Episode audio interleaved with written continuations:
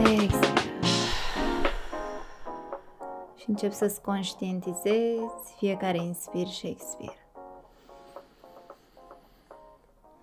Controlezi lungimea inspirului și a expirului.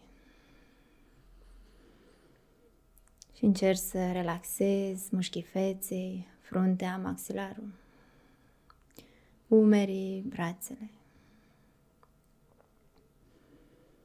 Și aduți atenția la vârful nasului și observă aerul rece care intră în tine, aerul cald care iese din tine.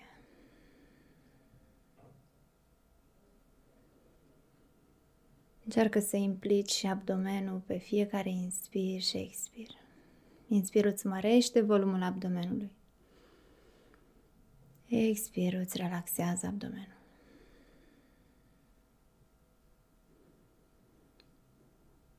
Și vezi cum te simți acum.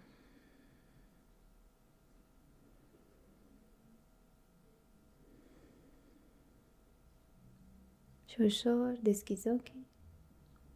Salut! Salut! Mulțumesc! Cu drag! Când ne-am văzut data trecută,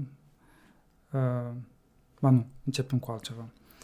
Te-am invitat să aduci niște obiecte și inițial mi-ai spus că nu prea știi ce să aduci, dar până la urmă ți-ai făcut curaj și ai ales ceva. Povestește-mi un pic despre ce ai ales și ce semnificații au ele pentru tine. Încerc foarte mult să nu pun preț pe lucruri, chiar e o muncă pentru mine internă. Și da, până la urmă m-am uitat prin casă și mi-am dat seama că am câteva obiecte dragi. Este acest cristal mare și greu pe care îl am de la bunicul meu, care a lucrat o perioadă în mină. Și chiar el mi-a adus acest cristal. Nu știu exact cum se cheamă, dar venind din partea lui mi-este foarte drag și are o energie foarte bună. După care am adus aceste două pietre, cristale semiprețioase, cristal roz, care sunt în formă de inimioare și sunt cioplite aici, vezi? Sunt folosite pentru masaj facial, știi? Ca să le folosești să sculpteze fața și să, și le folosești tu. Le am de la o clientă dragă mie care mi-a devenit și prietenă și chiar le folosesc, chiar îmi plac foarte mult și miros foarte frumos. Au un ulei așa de, nu mai știu exact, de șofran, parcă îmi place foarte mult. Așa, și cartea de față, unde să arăt?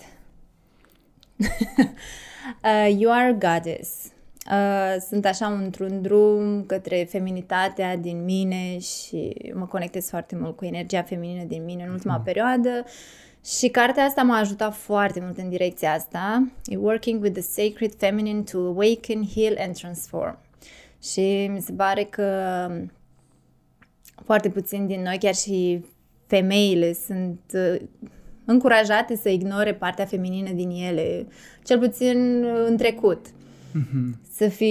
Acum este această renaștere feminină care mă bucur să o trăiesc, sincer, și m-a ajutat foarte mult să fiu mai blândă cu mine, să fiu mai înțelegătoare și să nu mai fiu pe pilotul ăsta de a face tot timpul, știi, pilotul yang, partea masculină de a face, de a apuca, de a, știi, și să mai stau puțin, știi, să mai absorb din toată energia asta pe care o acumulez, știi, și să simt și să intru așa într-o stare de introspecție și e foarte valoroasă partea asta și mă bucur din ce în ce mai mult de ea.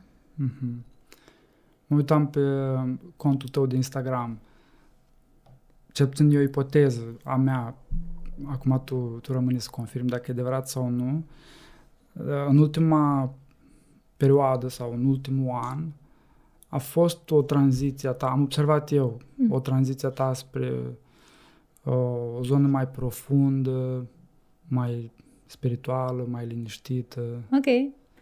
Tu cum vezi? Așa e, da. Fain că ai observat asta. Simt asta și în orele mele de yoga. Clar, am adus mai multă profunzime și mai multe semnificații în fiecare postură și Cred că vine și cu vârsta, nu știu, cum înaintezi, vrei să aprofundezi anumite idei, să înțelegi de ce facem anumite lucruri, de ce nu și ce stă în spatele fiecărei mișcări, fiecărui cuvânt, știi, pe care îl rostești, ok, dar de ce are efectul ăsta asupra mea, știi? Și încerc să conduc oamenii în direcția asta, să... Îmi place să abordez orele de yoga pe care le predau într-o manieră de introspecție și să pleci de acolo cunoscându-te puțin mai bine. Ok, dar de ce mă gândesc eu la astea în timp ce... Dar de ce simt eu asta în timp ce stau în nu știu ce postură? De ce mi-a fost așa greu? De ce am avut monologul ăla cu mine în acel moment, știi? Și când pleci de acolo să... Pentru că așa cum ești pe salteaua de yoga, așa ești în viața de zi cu zi, știi? Și chiar susțin foarte tare ideea asta și vreau ca omul să plece de acolo, să știe cine este, să plece cu un instrument sau cu câteva instrumente de a face față provocărilor vieții, știi? Și cu mai multă înțelepciune, cu mai mult calm și cu mai multă blândețe până la urmă. Ai o conștientizare în timpul sesiunii de yoga, cum o aplici după asta în viața ta și în alte zone. Exact. Asta este instrumentul. Exact, da. Până la urmă, ora de yoga este ca o repetiție, da? Pentru că, cum am zis, așa cum ești pe saltea, așa ești în viața de zi cu zi. Cum reacționezi când te afli într-un challenge, da? Într-o provocare, ce se întâmplă? Care-i monologul? Cum reacționezi? Fugi? Începi să te uiți pe telefon? Ai plecat de la oră? Sau plângi? Sau îți place? Sau, știi? Adică contează foarte mult să te observi, știi? Și să dai ego-ul la o parte. Pentru că ego e foarte puternic și poate să zică, ok, asta nu e pentru tine, pleacă acasă. Sau, nu știu... sunt momente cheie din clasa de yoga, din practica de yoga în care stai și te analizezi și respiri puțin mai adânc și mergi mai departe. Până la urmă nu trebuie să iei chiar atât de serios, că e doar o practică, da, și asta ziceam că e o repetiție a unei situații, știi, pe care poți să o aplici în viața de zi cu zi, ca în adevăratul moment, știi, adevăratului test, să ai instrumentele să poți să faci față mai ușor. Da, fain asta. Cum te raportezi tu la o provocare? Foarte interesant asta. Da, acum eu am fost mult mai ok în clasa ta de yoga și pentru că în general în viață sunt mai ok în raport cu provocările noi. Le iau ca pe un joc sau ca pe un experiment. Mă uit cu curiozitate la o experiență de genul ăsta.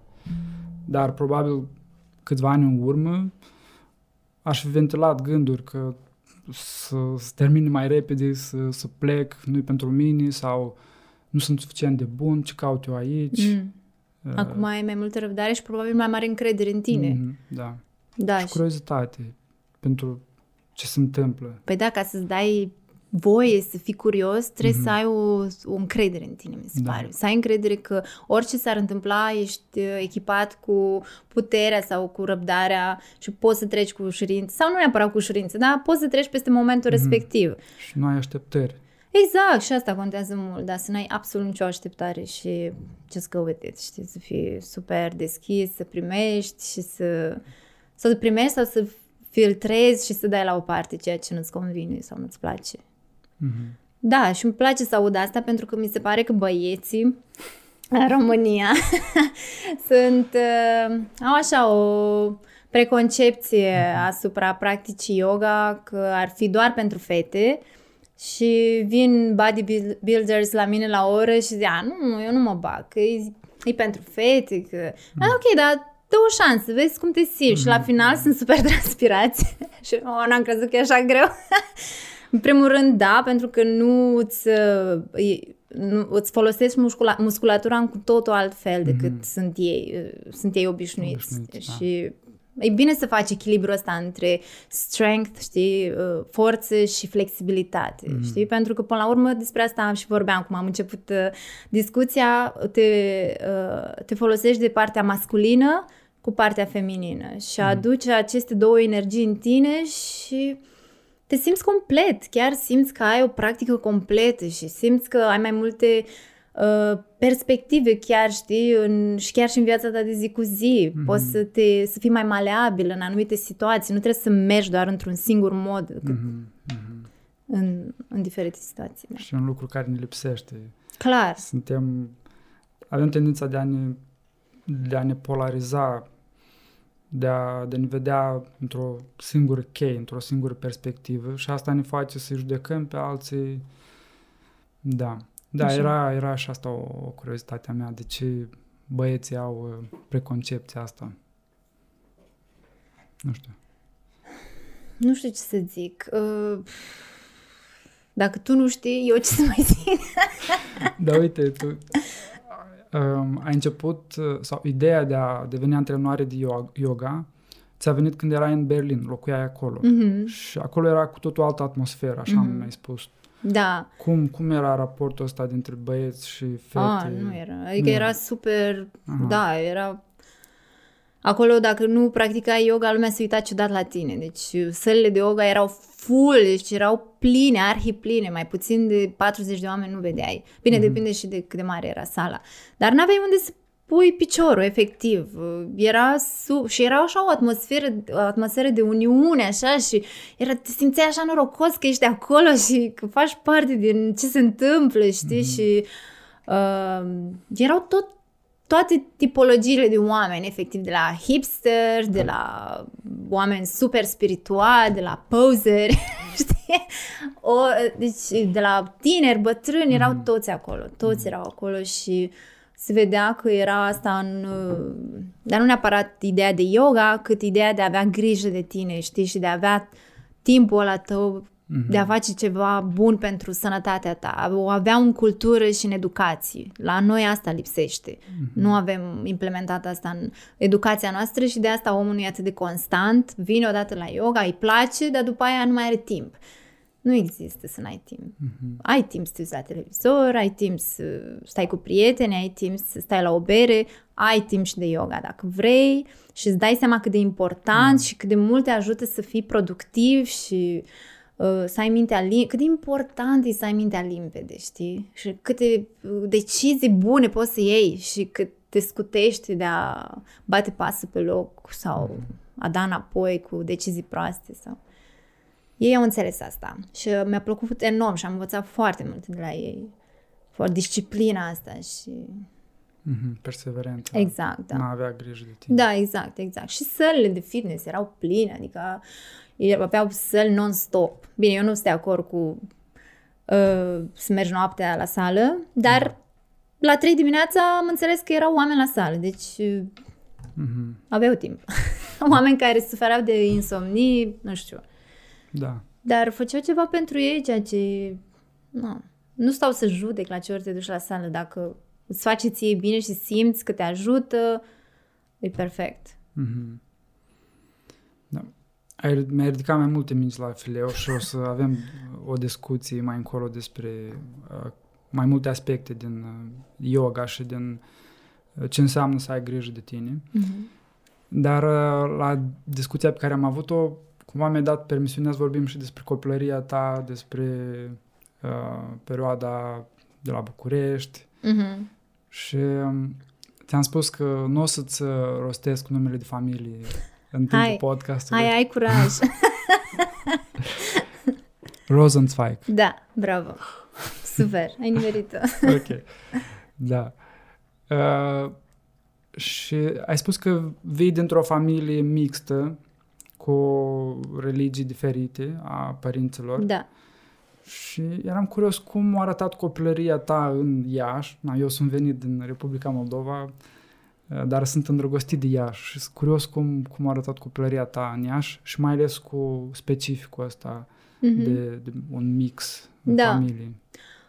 nu m-a influențat atât, adică nu realizam atât de mult ce se întâmplă. Era realitatea mea. Mama este, da, creștin-ortodoxă, tata este evreu și noi am fost crescute să credem în ce simțim noi, adică nu am fost duse cu forța la biserică, nici tata la sinagogă sau... Pur și simplu ne-a lăsat să credem în ce vrem noi și asta mi-a dat o foarte mare libertate să explorez, să văd ce mi se potrivește. Sincer, cred că sunt cea mai spirituală persoană din familie. Okay. Și, dar nu, probabil nu neapărat din cauza libertății sau datorită libertății, ci mai mult întâmplărilor din viața mea și provocărilor din viața mea care m-au împins în direcția asta. Și nu, ce să zic, am avut o copilărie super fericită, cel puțin cât am stat în Iași. Am făcut liceul de arte, primii 3 ani am făcut pian, mama mea este pianistă și ne-a forțat efectiv pe mine și pe sora mea să facem pian, nu a fost tortură, nu ne-a plăcut deloc. Și după aia am dat la balet și... m-am super distrat la liceu, pot să zic că râdeam cu lacrimi în fiecare zi, mi-a plăcut maxim la liceu de arte. După aia am vrut eu să fiu o balerină bună, cea mai bună, și m-am transferat în clasa 10 la liceu de coreografie din București și acolo n-am mai fost așa fan, n-am mai fost distractiv, pot să zic că m-am mutat la liceu militar, deci a fost super intens, super dur. Am ieșit cu foarte multe traume de acolo, am avut niște profesoare, nu aveau voie să fie pedagogi, nu erau. Școala rusească de balet. Da, exact. A, bine, asta e tehnica rusească, da, noi am făcut tehnica rusească de balet, în care era totul pus, se punea foarte mult accent pe tehnică și stilul de a, na, rusesc, mult mai dur, mult mai strict, Disciplină, dar disciplină din aia în care să pui omul jos, știi, să-l terorizezi ca să fie mai, care să aibă un psihic. Pentru mine n-a mers asta, nu mi-a prit deloc. Și nici pentru celelalte fete, că era 80% dintre fete erau bulimice, deci eram terorizate efectiv. Și... Da, mă rog, și de acolo am ieșit așa, într-o stare de rebeliune, efectiv, fac ce vreau. Da, eram super against orice regulă, orice, știi, și de asta am avut un efect atât de frumos asupra mea, tehnica de yoga, asta, Strala yoga, un stil de yoga nou, e cel mai nou stil de yoga, încă nu este foarte popular, dar este atât de intuitiv, știi, și atât de blând și te lasă să te miști cum te simți, tu nu se pune accent deloc pe aliniamentul posturii, ci pe cum te simți, știi, și asta efectiv m-a vindecat la nivel fizic, corpul meu ținuse atât de multă traumă în el, știi, efectiv m-am scuturat de trauma fizică. Și am învățat să respir și să mă iubesc, că eram atât de rea cu mine, știi, că așa am fost învățată, să fiu super rea cu mine. Și... Da. Ai, cred că și la descriere informația asta că ai adunat agresivitate și traumă în corp în timp ce făceai balet și... Pe mine chiar m-a făcut să mă gândesc, pentru că în ultima perioadă am făcut și eu sport mai intens și m-a făcut să mă gândesc că aș vrea să fiu mai conștient și mai atent la corpul meu, să nu-l supun chiar atât de mult agresiunii sau, nu știu, stresului. Da. Să păstrez totuși o limită. Și am mai văzut tot la tine... Tu faci diferența între durerea fizică bună și durerea fizică rea. Cum faci diferența între astea două? Pentru că uneori intri în antrenament, e o provocare, cum ai spus, tragi de tine, e normal să ai ceva, poate dureri sau...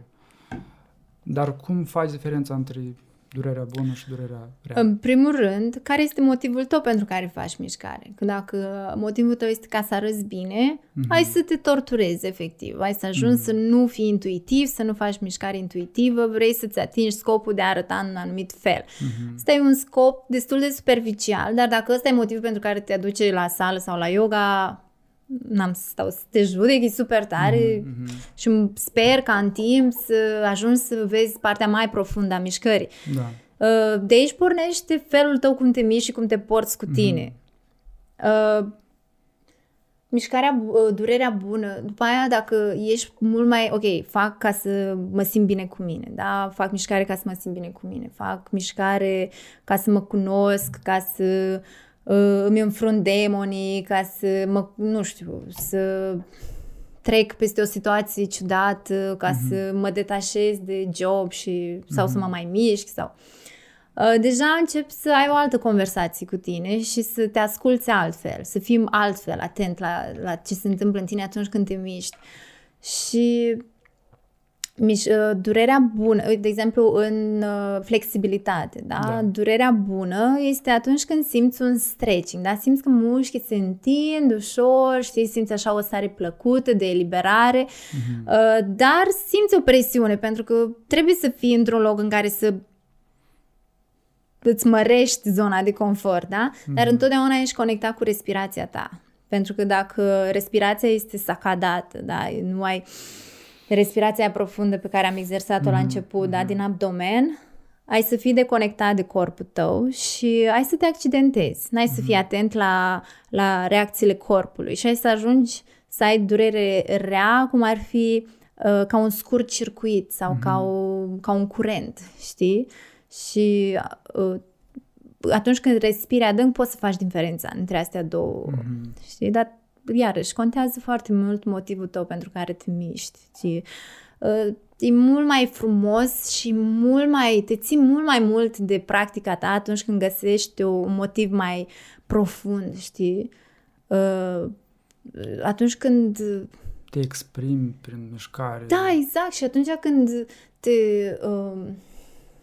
te miști sau te duci la sală doar pentru a arăta într-un anumit fel... E foarte probabil ca subconștientul tău să-ți râdă pe la spate. Ia uite și la asta. Și să zic, man, hai să facem și altceva. Putem să mai facem și altceva. Dar atunci când e ceva mai presus de tine, ceva mai adânc, știi, tu tot timpul ai să revii acolo pentru că știi că ăla e motivul tău pentru care îți dedici acel timp și să evoluezi ca ființă fizică, spirituală, emoțională, știi? Și devine totul mult mai complex. Și revii. Și exact, și revii pentru că vrei să progresezi, vrei să te cunoști mai bine, vrei să... E o semnificație mai înaltă pe care o dai mișcării. Exact. Chiar și bodybuilders sunt... poate să aibă o semnificație mai adâncă decât cum arată ei, știi, cei care merg la concursuri, sunt convinsă că își depășesc limitele și asta e cu antrenamentul ăsta mental, e ca un mușchi și asta, nu îl antrenezi pe el. Și am făcut și eu la un moment dat când îmi zisese doctorul că aveam niște probleme cu genunchii și mi-a zis, mi-au recomandat niște mișcări la aparate, știi?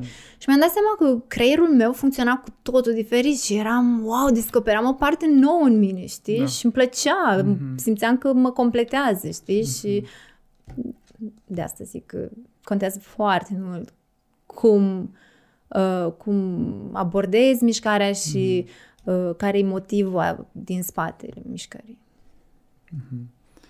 Apropo de durerea la genunchi, mi-ai povestit că ai avut un accident urât și ai umblat vreo 2 ani prin spitale. Bănuiesc că a fost multă suferință, multă frustrare, mai ales că tu veneai după un balet, Îți plăcea să te miști, îți plăcea să faci dans sau alte forme de mișcare. Da. Și te-a ținut captivă pe tușă 2 ani. Dar... în același timp, ți-ai luat și niște lecții din asta, cu toată suferința și frustrarea. Da, păi cred că atunci a fost prima mea experiență spirituală în momentul când nu puteam să mă mișc, efectiv, stăteam la pat și da, am avut un malpraxis, am făcut o operație și a fost un malpraxis de ruptură de ligament. Malpraxis a fost o ligamentoplastie, dar mă rog, a fost... Da, să dau numele, că deși e un doctor faimos de asta, îmi fac... De fiecare dată când mă duc acum la doctor, stau și mă documentez despre doctor respectiv, temeinic, așa, îmi fac temele ca să nu mai trec prin așa ceva.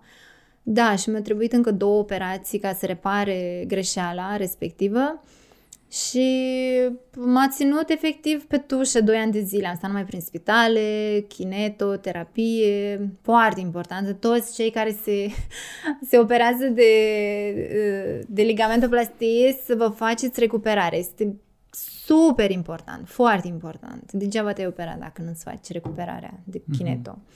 Și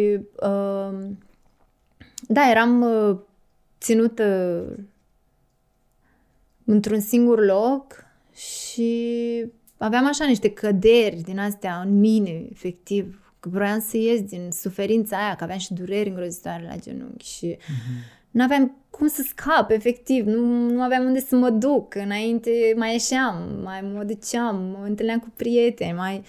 Acum nu, eram acolo. Eram acolo, prinsă. Și m-am căzut așa, am avut niște momente din astea așa, foarte profunde, în care am, efectiv, chiar ieșeam din corpul meu, știi?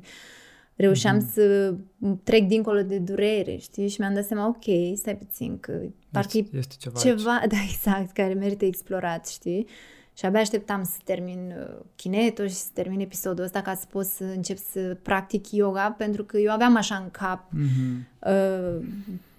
Am mai cochetat așa cu yoga în timpul liceului, dar nu foarte serios.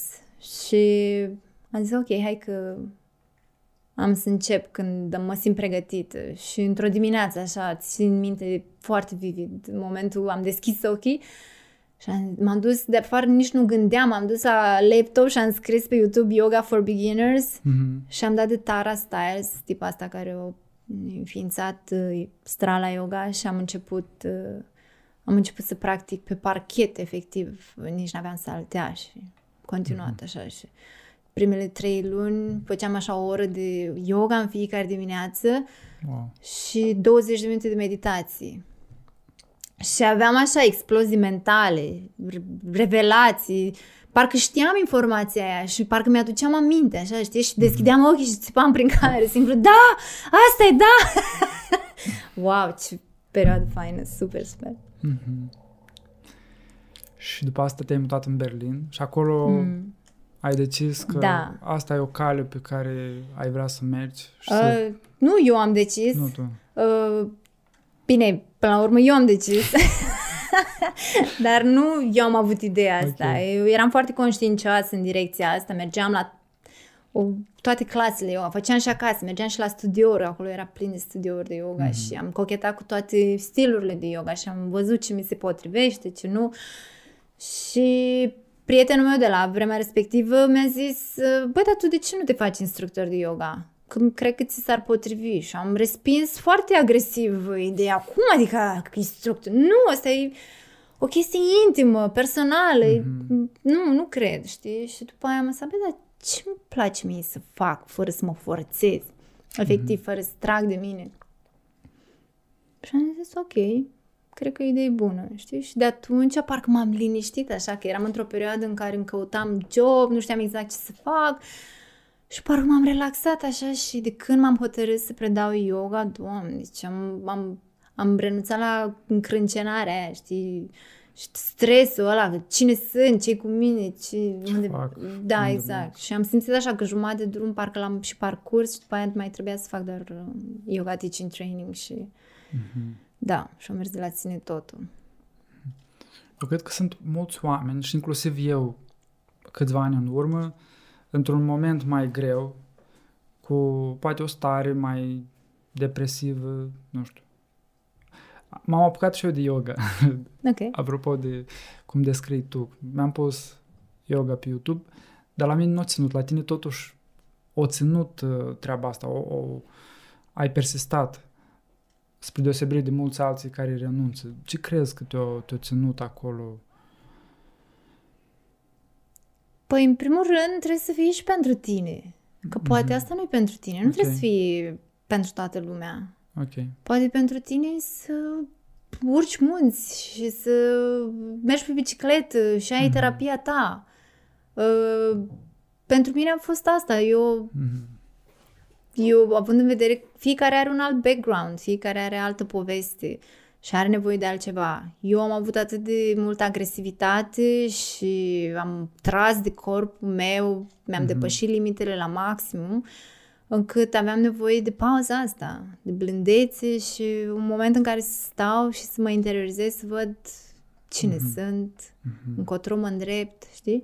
Poate tu deja ai asta în tine și tu ai nevoie de altceva.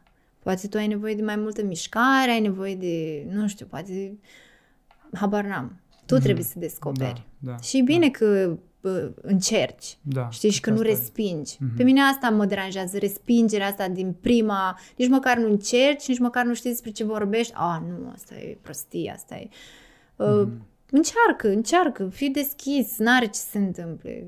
Până la urmă e doar o oră din viața ta, adică, come on, vii la o clasă de yoga și vezi ce se întâmplă, ok, nu mi-a plăcut, bun, măcar ai încercat sau mai încearcă cu altcineva, poate rezonează mai mult cu tine persoana respectivă, că și asta e important, să-ți găsești omul cu care să rezonezi, care să te ghidezi în direcția aia. Da, bună observație, sau... Cred că e foarte important asta să vezi ca pe un experiment, ca pe un test. Da? Și încercând lucruri, te cunoști mai bine. Pentru că dacă stai doar în mintea ta și îți imaginezi că trebuie să fac asta sau asta, nu prea funcționează așa lucrurile. Așa este. Nevoie să încerci. Așa este. E bine să mai ieșim din capul nostru și yoga asta, practica yoga chiar ne învață să ieșim din minte și să gândim mai mult cu inima, cu abdomenul inferior, că avem mai multe creiere în noi, nu doar aici sus. Și e bine să învățăm să ne ascultăm corpul, pentru că și el are foarte multe de zis și mintea nu tot timpul are dreptate, de multe ori nu are dreptate. Și... yoga chiar ne învață să ieșim din zona minții și să ne mai plimbăm așa cu atenția și prin corp, știi, ca să... Ok, ce îmi zice inima, știi? Te conectezi cu ritmul inimii tale, îți aduci toată atenția, încerci să faci un exercițiu de vizualizare. Vezi ce zic umerii, vezi ce zic omoplații. Oh my God, câte sunt acolo! Știi, și în fiecare parte din corp noi acumulăm tot felul de tensiuni. Se spune că aici, în numeri, purtăm grijile și responsabilitățile și cei care au foarte mari dureri de zona cervicală. De asta îmi place să aduc și puțină psihologie în practica yoga, știi? Ok, hai să vedem când detensionezi zona asta, ce gânduri apar, ce amintiri apar. Poate chiar găsești o soluție în vindecarea ta, știi? Da. În șolduri, iarăși, alte tipuri de emoții, iarăși, fii atent, cum te simți. De asta zic să ieși din zona minții și să vezi ce-ți spune corpul, că e foarte multă informație valoroasă în corpul nostru. Da, chiar psihoterapia somatică devine tot mai populară. Da. Și la multă lume nu poate răspunde la întrebarea cum te simți acum. Pentru că suntem atât de obișnuiți să stăm doar în minte, încât ne vine greu să vorbim despre cum ne simțim la nivel de senzații. Exact. Nu mă simt... bine sau mă simt rău. Da. Acolo se oprește. Bine, e un exercițiu până la urmă, că nu din prima ai să reușești, dar e important să revii. Nu știu, dă-ți 2 săptămâni, dă-ți o lună, te termini și dacă n-ai simțit nimic, atunci clar nu-i pentru tine. Dar în timpul ăsta, dacă ai avut așa o sclipire sau ai avut ceva, un moment în care, ok, parcă am mai învățat ceva despre mine, înseamnă că... Dar și fiecare practică, nu neapărat trebuie să o faci toată viața. Corect. Știi? Sunt perioade și perioade, exact.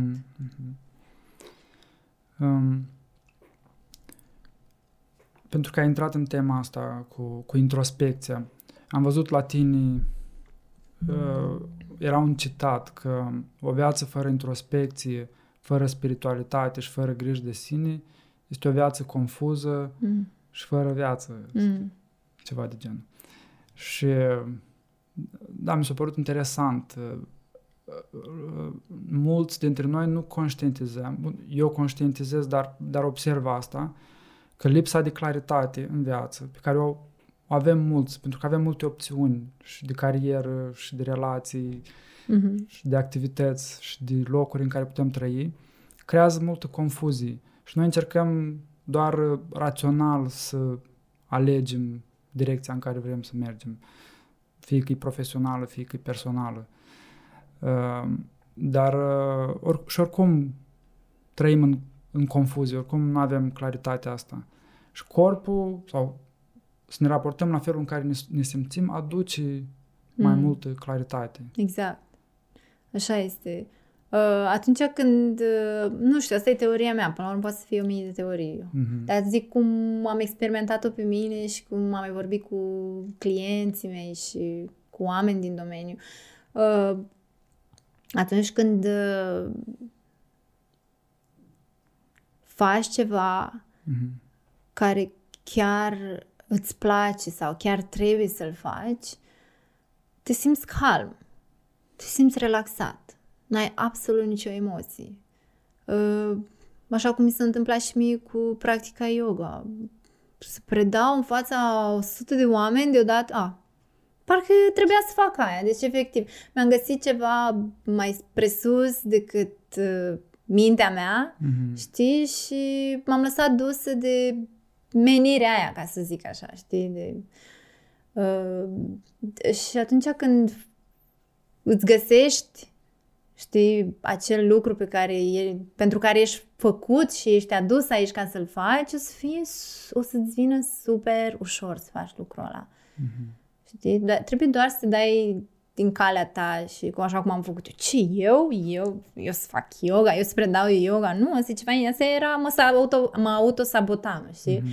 Trebuie să înveți, să te dai la o parte și să, într-adevăr, să vezi cum te simți. Dacă începi să transpiri, să ai palpitații, să, nu știu, îți spune corpul. Trebuie să fii foarte atent. Îți spune corpul ce nu-i bine și ce nu-i ok. Chiar și când ești într-o relație cu cineva sau întâlnești pe cineva sau trebuie să iei o decizie și pe loc, știi? Și dacă te dai așa din calea ta și vezi ce-ți spune corpul, întotdeauna să ai încredere în intuiția ta, în corpul tău. Aș adăuga o nuanță aici. Okay. Unii oameni pur și simplu nu au antrenamentul de a-și asculta corpul și intuiția. Da, așa și este. Uneori sunt niște frici în spate. Uneori avem emoții din cauza unor frici. Frica de a fi judecat. Nu-i cumva, nu știu, esența noastră sau... Și cred că mai întâi ai nevoie de o practică de... Fie că respirații, fie că e sport, fie că e plimbări în natură, fie că e discuții filozofice, fie că e yoga, fiecare are o anumită activitate pe care o poate împărtăși, care să te aducă în momentul ăla în care tu să poți să ai introspecția, să poți fi conectat, să nu faci alegeri dintr-o poziție de frică. Frică de a fi judecat, frică de a ieșua. Tocmai de asta vii la yoga, nu? Sau te duci ca să faci repetiția aia, da? Repetiția, exact. Știi? Exact, să te cunoști, ok, cum fac când sunt în momentul ăsta? Sau, știi? Și ai practica aia cu tine și corpul reține, știi, informația și mușchiul reține și mintea reține și, ok, o asociază cu momentul ăla din practica ta personală, știi? Da. Și ești acolo... în momentul critic, știi? Și, ok, ăsta e momentul în care trebuie să respir, trebuie să fac un pas în spate și să învăț să mă conectez cu corpul și să las puțin lucrurile să se așeze, să văd ce se întâmplă de fapt. Scuze. Da, ai nevoie de exercițiul ăsta, da. Clar. Da, de asta insist atât de mult pe practica personală. Nu neapărat yoga, cât orice... Când ai momentul ăla tău în care te interiorizezi puțin, știi? Și e foarte important să te cunoști, să știi cine ești, că până la urmă stai în mintea și în corpul tău tot timpul, da? Și da. Dacă tu nu te cunoști, atunci cine, știi? Și chiar nu ești puțin curios să vezi, cine ești? Poate ți-e frică. Ok, ți-e frică că poate să iasă niște demoni la suprafață, dar și când treci de ei, nu te mai oprești nimeni. Odată ce ajungi la lumină sau, nu știu, ajungi la într-un spațiu senin, nu ai cum să dai înapoi. Nici nu vrei să mai treci prin iadul ăla. Fai, deci eu când mă gândesc cum eram la early 20s, în anii, nu știu, 25, hai că de la 24 pot să zic că am început eu practica asta spirituală. Dar până atunci, parcă am fost adormită. Eu simt că parcă mi s-a dat așa o peliculă de pe creier, știi? Și parcă am început să-mi conștientizez existența. Până atunci eram așa, somnambulă. Știi? Și sunt curios, care e practica sau ritualul tău din prezent? Pentru că tu vorbești despre asta, un ritual important pentru relaxarea noastră fizică, mentală și spațiul ăsta de liniște. Ești antrenoară de yoga, dar cu siguranță ai și niște ritualuri sau niște obiceiuri ale tale care te țin în starea asta bună. Clar. Care sunt? Nu tot timpul sunt la fel. Dar îți spun ritualul meu din ultima perioadă. Mă trezesc. Și îmi place să meditez câteva minute, 10, 20, depinde cât am timp. Îmi place să-mi pun o piesă, poate mi-aprind un palo santo sau o salvie, o lumânare, îmi pun pietrele care mă inspiră momentul respectiv în față și meditez la genul stau să-mi ascult respirația, stau să mă observ, îmi place să folosesc mantre, cuvinte pe care, nu știu, afirmații care mă inspiră în momentul respectiv, știi? Și care mă încarcă. Foarte important să te auzi pe tine spunând ești minunată, te iubesc, știi? Să-ți spui tu ție că te iubești. Până la urmă, tu tânjești după atenția ta. Noi toată iubirea pe care o vrem de la ceilalți, de fapt, atenția noastră. Vrem noi să ne iubim pe noi. Bine, și a părinților, asta e altă poveste. Da. Și după care încerc să am și ore dimineața și nu tot timpul îmi permit să am și practica de yoga cu asane, dar încerc să introduc în fiecare zi asanele, știi, și practica mea și depinde de cum mă simt, în ziua respectivă, ori mai intens. Asana înseamnă posturi. Posturi, da. Practica de vinyasa. Eu practic vinyasa. E un flow pe respirații. Adun toate posturile de yoga și coreiez așa ca un dans, ca un flow, știi? Și ori mai intens, ori mai slow, depinde cum mă simt în ziua respectivă. Și îmi place să și citesc dintr-o carte care mă inspiră și știu că o să ridice vibrație și după aia îmi încep ziua. Și am observat că ești în natură destul de des. Obligatoriu. Chiar și dacă n-am chef, mă duc în natură. Da, nu subestimez natura deloc, puterea ei de a te încărca și de a te limpezi. Ce locuri preferate ai în jurul Iașului? În ultima perioadă, în jurul Iașului chiar... În jurul Iașului sau dacă sunt niște locuri speciale mai departe? Îmi place foarte mult să merg prin Câmpul Lung.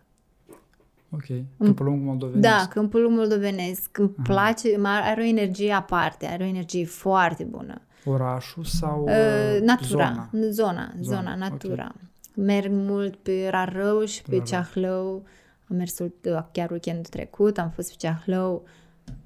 Cred că în fiecare vară urc Ceahlău. Pe lângă Iași mai merg pe la Releu. Nu știu ce să zic, sincer m-am plictisit de toate zonele din Iași, dar în schimb Hunedoara iarăși, nu-i pe lângă Iași, departe de Iași, dar Hunedoara iarăși e specială. Are o natură, are așa, nu știu, o energie incredibilă. Place super mult să merg acolo. pune doar. Interesant. Da, și sunt la cetățile vârfuri dacice și astea iarăși sunt încărcate cu o energie așa puternică și copacii din pădurile alea. Eu sunt convinsă că copacii merg noaptea, se trezesc la viață. Ei, Doamne, sunt niște personaje foarte frumos. Mm-hmm. Foarte frumos. Mai este un aspect. Atunci când vrem să facem o schimbare sau vrem să mergem într-o direcție și ne propunem asta, pe lângă obiceiuri, ritualuri, important și contextul, condițiile în care ne desfășurăm. Pentru că vrem, nu vrem, ele fie ne facilitează să mergem în direcția pe care o dorim, fie ne blochează sau ne limitează. Dacă poți să-mi povestești tu din experiența ta cum îți aranjezi contextul în așa fel încât să te ajute, nu să te încurce. Ok. Da, e un subiect destul de sensibil, mm-hmm, mai ales, nu știu, tu vorbești de contextul meu din Iași, da? Deci mm-hmm, din cât sunt? 5 ani de când predau yoga în Iași și clar mi-am format o comunitate, clar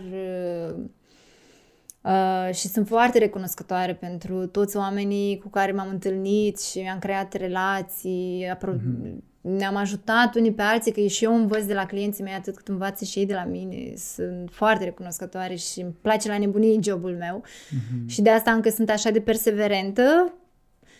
Spun asta pentru că nu e foarte ușor. Lumea încă nu este foarte deschisă.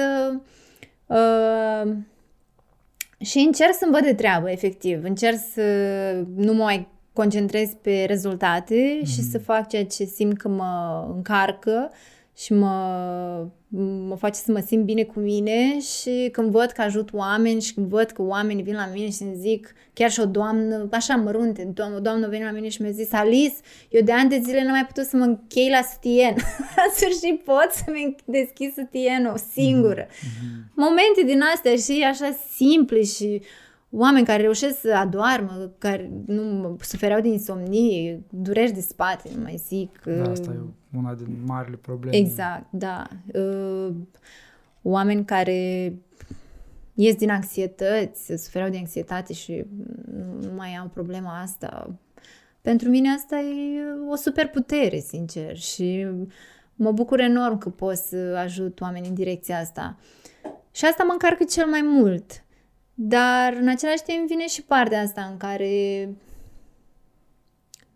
nu te simți foarte susținut, știi, și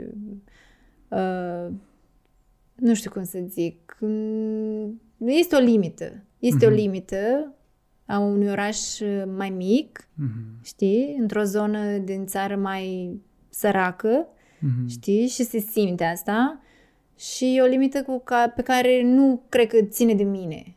Știi, pe care ori o accept și merg mai departe, ori nu mai vreau să o accept și plec. Deci astea sunt singurele variante. Sau aștept să se depășească limita și nu e vorba numai de yoga, e vorba de, ți-am mai zis, educația asta noastră de a face ceva pentru noi. Noi nu avem. Mm-hmm. Știi, și vorbeam și cu alți antrenori de fitness că și se confruntă cu aceeași treabă. Mm-hmm. Trebuie să avem mai multă răbdare. Tu ți-ai luat recent o acreditare să fii trainer pentru cei care vor să devină antrenori de yoga. Încă o iau. Încă lucrez la ea. Mm-hmm. Da. Am să fac cursuri yoga teaching training, am să creez instructori de yoga. Da. Mm-hmm. Și colaborez cu o școală de fitness și ai fi cumva reprezentantul lor pe Moldova. Pe Moldova. Mm-hmm. Mm-hmm. Da, o să, nu știu când o să înceapă exact cursurile, ar fi acum în octombrie sau mai târziu, vedem. Dar o să se întâmple, clar. Și chiar sunt foarte fericită că am să fac asta și sunt convinsă că am să creez cei mai buni instructori de yoga Chiar eu ambiție de-a mea să avem instructori de yoga buni și în care să ai încredere și care nu... nu-și bat joc de tine, efectiv, știi? Și... care, nu știu, care îți dau instrumente reale și cu care poți să te descurci în viața ta și nu doar să stai într-o postură perfect, corect, că n-ai să găsești adevărul absolut într-o postură de yoga, ci pe cum te simți și cum reacționezi. Am mai vorbit despre asta, cum stai tu și cum treci prin acel moment. Asta e mult mai valoros decât... Există și astfel de antrenori de yoga. Da, cu siguranță există. Există de toate soiurile. Da. Acum fiecare cu... Mă bucur că există de toate felurile, pentru că sunt și oameni de toate. Și fiecare rezonează cu alți oameni și mă bucur că este pentru fiecare câte un antrenor și câte un instructor și nu toată lumea trebuie să vină la mine, nu toată lumea trebuie să meargă la altcineva. Sunt convinsă că nu vrei... de fapt, nu că nu vrei, dar de ce să vină oameni care nu te suportă? Și după aia, nu, du-te unde vrei tu să mergi și stai lângă oameni care te inspiră, care chiar îți vorbesc pe limbajul tău, știi? Adică, și asta e important. O direcție este să înveți pe alții să devină antrenori de yoga. O altă direcție este... yoga online și am văzut că în ultima vreme ai lucrat foarte mult în direcția asta. Da. Ai și un site foarte frumos. Mulțumesc frumos! Se cheamă yogaqualis.com. Ai și un canal de YouTube deja bogat în content. Da. Am planuri mari cu canalul de YouTube, adică chiar vreau să-l cresc. Yoga cu Alice Rosenzweig și... postez în fiecare săptămână, chiar acum am postat o meditație și practici de yoga în fiecare săptămână. Da, îmi place super mult ceea ce fac, nu mă pot abține, sincer. Îmi place să creez, îmi place să creez rutine de yoga. Aș face asta non-stop, sincer, îmi place foarte mult. Și pe partea asta online vezi o posibilitate pentru a accesa și alte piețe, corect, în afară de asta locală. Da, exact. Da, clar. Pandemia a fost o oportunitate din punctul ăsta de vedere? Cum canalul de YouTube oricum îl aveam de câțiva ani deja, dar nu prea mă ocupasem de el. Clar, pandemia a deschis o ușă nouă și în mințile oamenilor, cu câteva cliente cu care făceam la sală, am mutat tot online. Și în următorii ani, eu zic că cam așa o să fie, o să se mute mai mult online și nu-mi displace ideea asta, îmi place și așa, îmi place și intimitatea casei, îmi place și faptul că putem să ne conectăm din spațiile noastre intime și să ne continuăm practica și să nu anulăm și clar îmi dă o oportunitate să cunosc mai mulți oameni, știi, și să ofer ceea ce am de oferit mai multor oameni. Super fericită pentru oportunitatea asta. Ai clienți din afara Iașului în momentul ăsta? Da, am, și chiar din Anglia. Wow. Am cliente românci, dar din Anglia și din alte orașe, da, mai sunt fete din București care participă. Da. Mi-ai povestit data trecută că sunt foarte multe abordări de yoga. Yoga e o umbrelă mare și cu multe direcții. Da. Și că abordările tradiționale din India nu sunt potrivite pentru noi cei din Occident, pentru că sunt mai dure. Da, asta e teoria mea. Ok. Da, ceea ce am observat. Da. Practica tradițională din India este făcută pentru corpul oamenilor din India. Ei sunt mult mai flexibili, ei abia stau pe scaune, ei stau doar pe jos în poziții torcească și au deja o flexibilitate a șoldurilor încă de mici. Noi stăm așa închiși toți. Vremea e mult mai caldă, e mai și când temperatura e mult mai ridicată, ligamentele, musculatura e mult mai maleabilă, mult mai flexibilă. Noi avem 2 anotimpuri, care într-un an, de exemplu iarna, nu-i foarte sănătos tragi de tine, că ești oricum mai crispat sau trebuie să te încălzești mult mai mult ca vara, știi? Și nouă iarna ne trebuie un antrenament mai intens, lucrăm pe musculatură și vara putem să lucrăm flexibilitate mult mai ușor ca iarna. Și plus că avem un alt stil de viață, stăm foarte mult la birou și faptul că stăm foarte mult la birou ne rigidizează corpul, da? Avem un corp foarte, cum se zice, așa ca de piatră, așa, și pune-l tu pe George, ITist, să facă o practică de yoga tradițională din India și să începi să-l ghidezi. Pe vremuri yoga în India se făcea și cu bățul. Și chiar, na, e foarte important să adaptezi practica oamenilor din fața ta. Deci dacă omul îți vine 10 ore pe scaun și tu îl pui să stea într-o postură 10 minute, nu o să-i facă nimic bun omului respectiv, da? O să îl plictisești, mamă, dar iar stau într-un singur loc. Și poate o să asocieze cu durere experiența asta. Clar. Și data viitoare o să fii reticent. Cu siguranță, da. Și trebuie să-l pregătești să-l lași să stea acolo. Îi mai dai puțină mișcare, mai înveți să respire. Mă rog, și clar, nu discreditezi practica yoga din India, în niciun caz. Doar că e foarte bine că s-a adaptat, că s-a schimbat puțin din practica tradițională și s-a adus... Ne concentrăm mult pe fizic, pentru că suntem foarte concentrați pe fizic noi ăștia din vest, dar asta e bine, luăm fizicul și ne folosim de fizic să ajungem în subconștient, da? Adică și asta e o metodă foarte faină.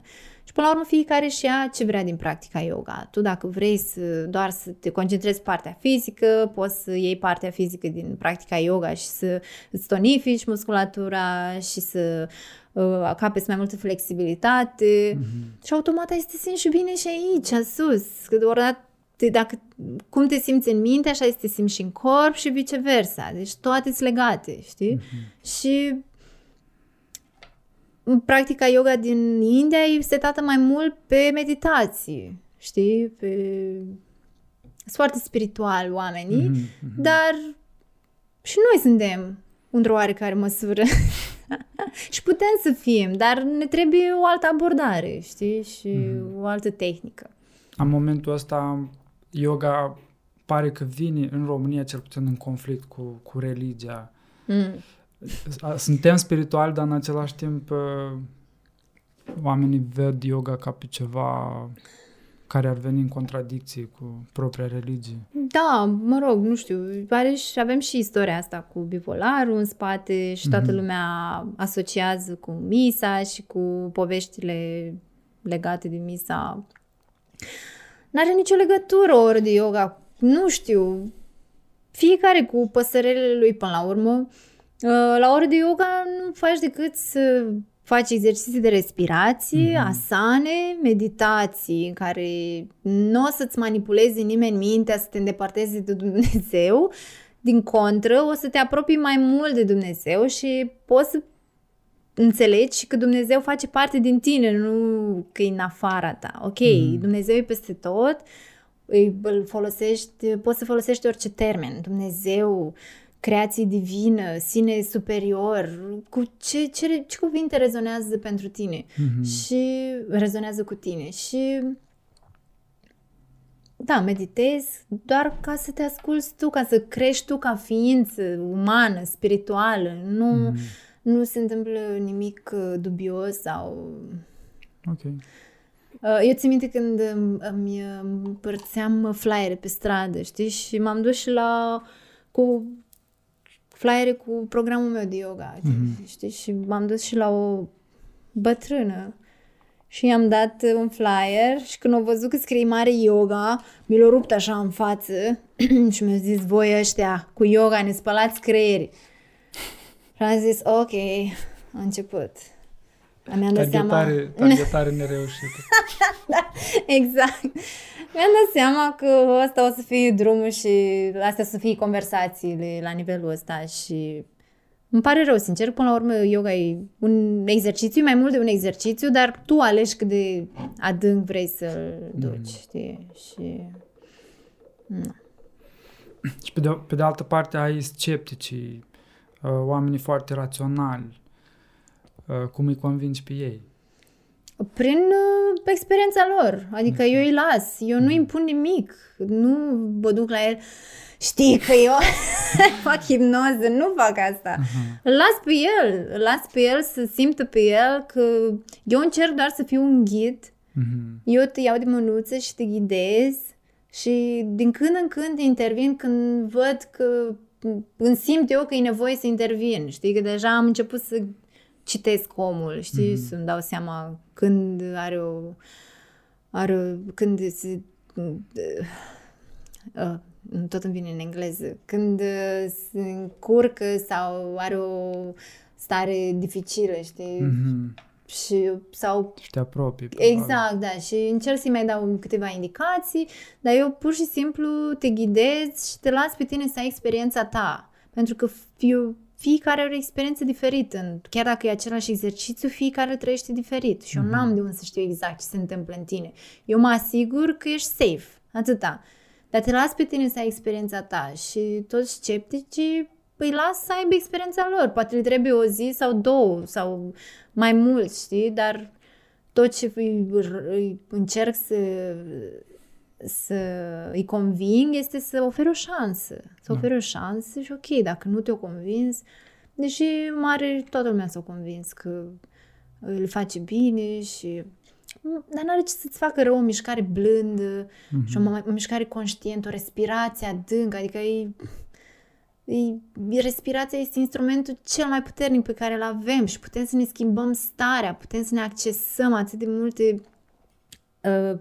putem să ne accesăm puterea noastră interioară prin respirații conștiente, exerciții de pranayama, da? Exerciții de respirație.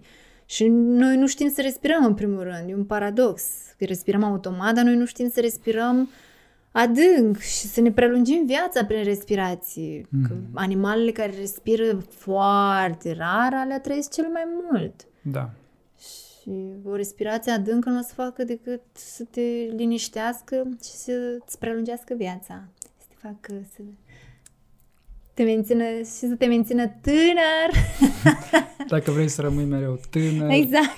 Să-ți prelungești viața. Trimiți oxigen în ridul ăsta, Da, n-are ce să-ți facă rău, sincer. Sigur. Eu știu, acum de dragul conversației, pentru că sunt unii sceptici, dar pornim de la durerea de spate, care e o durere resimțită de 80% dintre adulți, mai ales în contextul nostru, cu statul la birou, e o durere comună, mai ales în zona lombară. Da. Și aici studiile arată, demonstrează că yoga are un impact benefic asupra ameliorării durerii și asupra îmbunătățirii condiției spatele în general. Da. Sunt zeci de motive pentru care te doare spatele. Adică poate să fie o grama, nu știu, ori că ai abdomenul, n-ai musculatură în zona abdomenului sau că ești foarte inflexibil în zona coapselor, biceps și femurali. Poate să fie multe. Și faptul că yoga oricum e creată din posturi care toate îți fac bine zonei lombare, întregului spate. Da. Bineînțeles, mișcare făcută cu blândețe, că dacă intri și tragi de tine, mai mult rău o să-ți faci. Și pe durerea asta de spate, de stat jos, și că pe noi, de fapt, nu statul pe jos ne omoară spatele. Pe noi ne omoară statul ăsta, pe scaunul ăsta. Știi? Postura asta de patru. Da. Știi, deci că asta e postura care... Că stai foarte mult pe... stasezi astea, vertebrele astea din zona lombară, da, știi? Și pui foarte multe presiune pe ele. Dar dacă ți-ai deschide șoldurile, de exemplu, pentru cei care lucrează acasă, dacă ar avea, nu știu, un spațiu în care să stea cu picioarele încrucișate, știi? Sau cu picioarele pe ceva mai înalt, știi? Să-și ofere flexibilitatea asta, dar și mai deschide șoldurile, știi? Asta nu mai pune atât de multă presiune pe zona lombară și n-ai mai avea așa multe dureri. Plus că, na, e bine să te mai ridici din jumate în jumătate de ori, să-ți pui un reminder, te duci să-ți pui un pahar cu apă sau, nu știu. Dar știu, când ești super concentrat, e greu.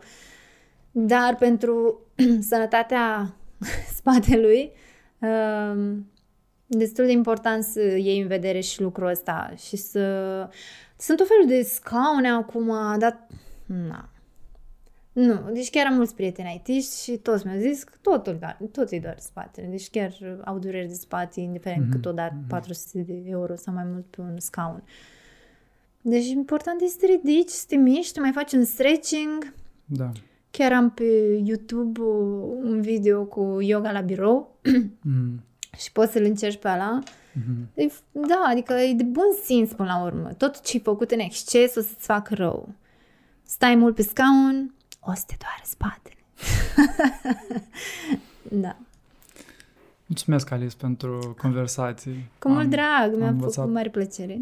Am învățat multe lucruri noi de la tine și eu chiar sper ca mai multă lume să vină la orele tale, pentru că știu că ajută și pe partea de corp și pe partea de minte și liniște și atunci cei care vor să meargă mai departe și pe partea spirituală la fel și sper să ai cât mai mult succes și noile astea provocări cu online-ul, cu învățatul altor persoane care vor să devină antrenori de yoga, să-ți aducă cât mai multă bucurie. Mulțumesc frumos, Igor! Sunt convinsă că o să fie bine, sunt convinsă că oamenii o să se relaxeze și o să vadă că nu e nimic ciudat și că nu e nimic ciudat să îți oferi un timp ție, din contră, e necesar și întotdeauna este timp să-ți demonstrezi iubirea față de întreaga ta ființă și nu faci decât să câștigi mai mult timp prin această practică.